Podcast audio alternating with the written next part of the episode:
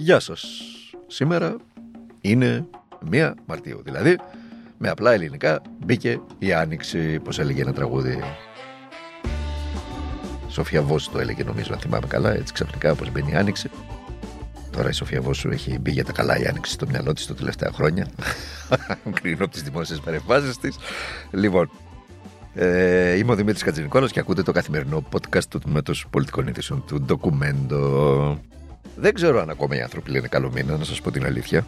Αυτές οι ευχές αφορούν σε κανονικούς ανθρώπους που έχουν τουλάχιστον τα χρεώδη. Όταν μιλάμε για κανονικούς, να δώσουμε και τον ορισμό. Κανονικός άνθρωπος είναι ο άνθρωπος ο οποίος ε, κουτσά στραβά, με, με, με στερήσεις, με προβλήματα, με πολλή δουλειά, με, με στεναχώρια μερικές φορές, με άγχος. Καταφέρνει και τα βγάζει πέρα.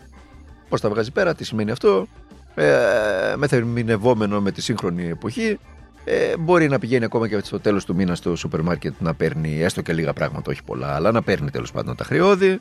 Μπορεί να βάζει βενζίνη στο αυτοκίνητό του προς το τέλος του μήνα.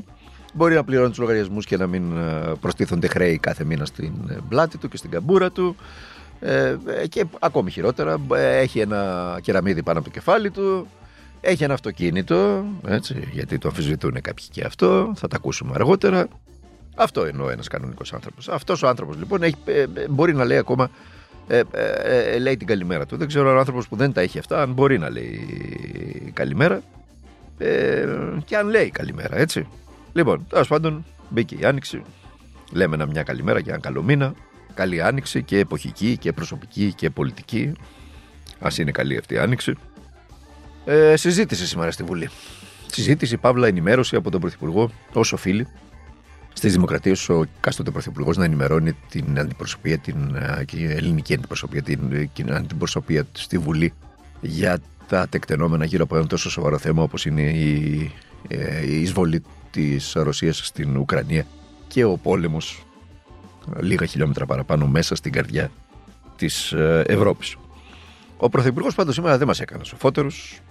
Δεν μας είπε κάτι από αυτά που περιμέναμε πραγματικά να ακούσουμε αλλά εφορούμενος από έναν άκρατο έτσι, φιλοαμερικανισμό, ε, φιλοδυτισμό, φιλονατοισμό, απλά επιβεβαίωσε την έντονη εμπλοκή της χώρας μας στην πολεμική κρίση στην, στην Ουκρανία μετά την εισβολή της Ρωσίας. Υπεραμήθηκε των αποφάσεών του να πρωτοστατήσει η χώρα μας στις κυρώσεις, αλλά και στην επιθετικότητα έναντι της Ρωσίας, ε, χρησιμοποιώντας μάλιστα και, και, και, το, και, την, και την απειλή, λέει, στα ανατολικά σύνορα της χώρας, Τώρα τι απειλή από την Μόσχα έχουμε στα ανατολικά σύνορα της χώρας, συγχωρέστε με, δεν μπορώ να το καταλάβω. Απειλή από την Τουρκία έχουμε, αλλά τέλος πάντων μπορεί κάποιος να κάνει μια διασταλτική ερμηνεία και να πει ότι ε, υπάρχει ένα είδος συνεργασίας της Μόσχας με τον κύριο Ερντογάν το τελευταίο διάστημα. Ε, δεν υπάρχει βεβαίως, έτσι. Μην, μην γελιέστε. Ο Ερντογάν κάνει το παιχνίδι του. Όποτε θέλει είναι κολλητός με τους Αμερικανούς, όποτε θέλει είναι κολλητός με τον Πούτιν δεν νομίζω ότι δεν έχουν καταλάβει και οι Αμερικανοί και οι Ρώσοι. Τι, το, το, τι, την παϊράκι παίζει, τραβάει ο κύριος Ερντογάν. Αλλά τέλος πάντων ανάγκη τον έχουν και του κάνουν. Ε, ε, το στρώνουν το χαλί. Αλλά τέλος πάντων, εμάς αυτή είναι η απειλή. Η απειλή είναι η απειλή της Ρωσίας. Δεν έχει να κάνει με τον πόλεμο στην Ουκρανία. Ε, δεν, και δεν χρειάζεται να μας υπενθυμίζει κάποιος ότι ανήκουμε στη Δύση. Παραβιάζει και ανοιχτές θύρες. Ε, υπάρχει κανένας σε αυτόν τον τόπο που πιστεύει ότι ανήκουμε κάπου αλλού, ας πούμε για παράδειγμα στην Αφρική, στην Ασία, στην Οκεανία. Τι είμαστε, οι ηθαγενείς μαωροί είμαστε στην, στον Ειρηνικό. Λοιπόν, προφανώς και ανήκουμε στη Δύση. Προφανώς και ανήκουμε στη Δύση. Όπως στη Δύση ανήκει για παράδειγμα και ο Ιρλανδός Πρωθυπουργός και η Ιρλανδία. Ο οποίος έστειλε ανθρωπιστικό υλικό και φιάλε αίμα στην Ουκρανία για το δοκιμαζόμενο λαό της χώρας. Αλλά δεν έστειλε όπλα, διότι είπε πως η φιλοσοφία της χώρας του δεν του της επιτρέπει να στείλει όπλα. Τόσο απλά. Τόσο απλά.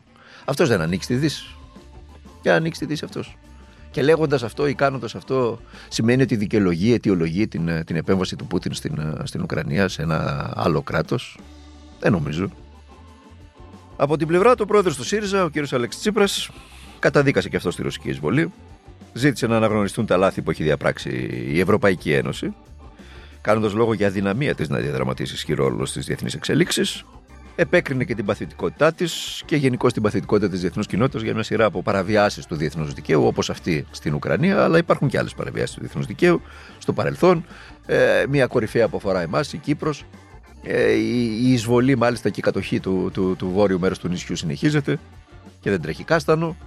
Ε, στο Ιράκ, στο Αφγανιστάν, ε, στη Ιουκοσλαβία, όλες αυτές επεμβάσεις ήταν και μάλιστα ε, με όπλα. Οπότε υπάρχει εδώ μια υποκρισία, δύο μέτρα και δύο σταθμά, αλλά παθημένοι είμαστε από αυτά.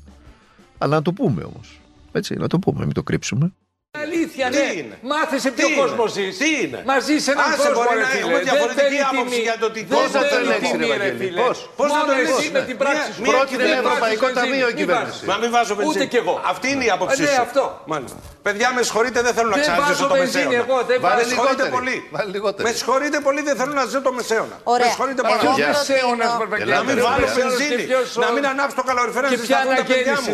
Τι αντίληψη είναι αυτή; Και εδώ ήρθαμε στην ημεταπή η παράσταση συνεχίζεται, η κομμέντια Ντελάρτε που παίζεται στα ελληνικά κανάλια και ειδικά στα πιο φιλοκυβερνητικά εξ αυτών όπως είναι ο Sky, συνεχίζεται κανονικά.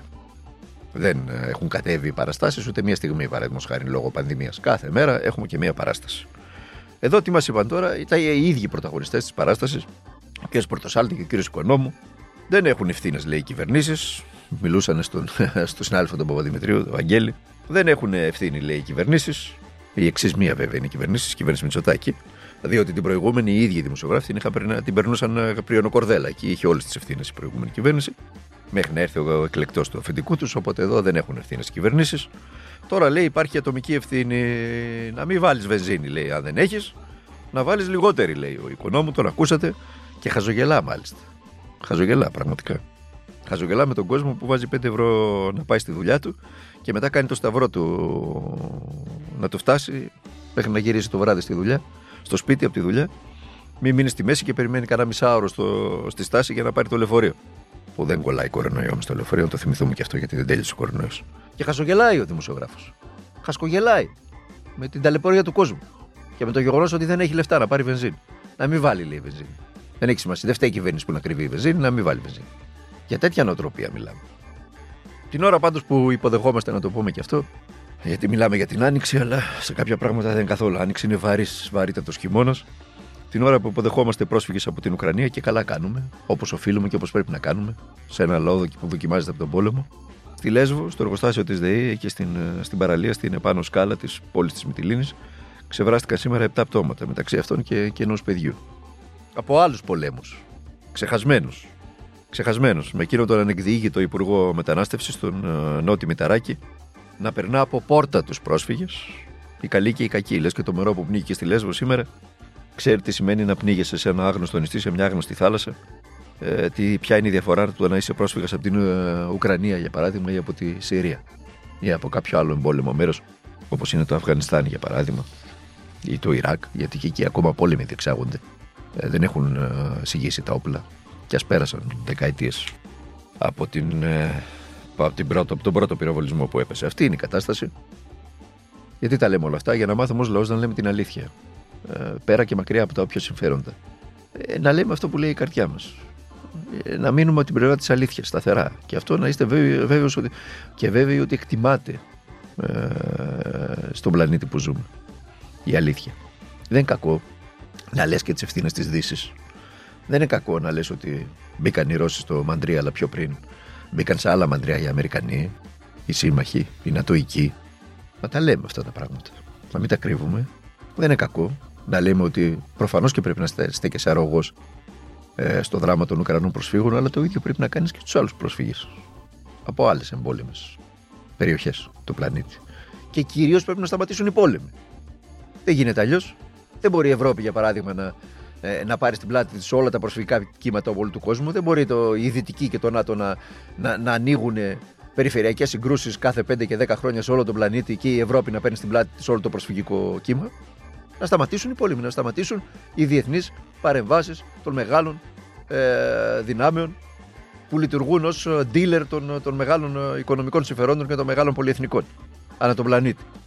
Να σταματήσει κάποια στιγμή αυτό το πράγμα. Και τέλος πάντων να το πούμε, να το πούμε ή να κρυφτούμε πίσω από το ανήκουμε στη Δύση και OK, okay, εντάξει, τελειώσαμε. Αυτά. Τα υπόλοιπα αύριο, αύριο είναι Τετάρτη. Θα τα πούμε λοιπόν αύριο στο επόμενο podcast του Τμήματος Πολιτικών Ειδήσεων του ντοκουμέντου. Μέχρι τότε να περνάτε να είστε καλά, προσέχετε τους οικείους σας και να αγωνίζεστε για τα πάντα.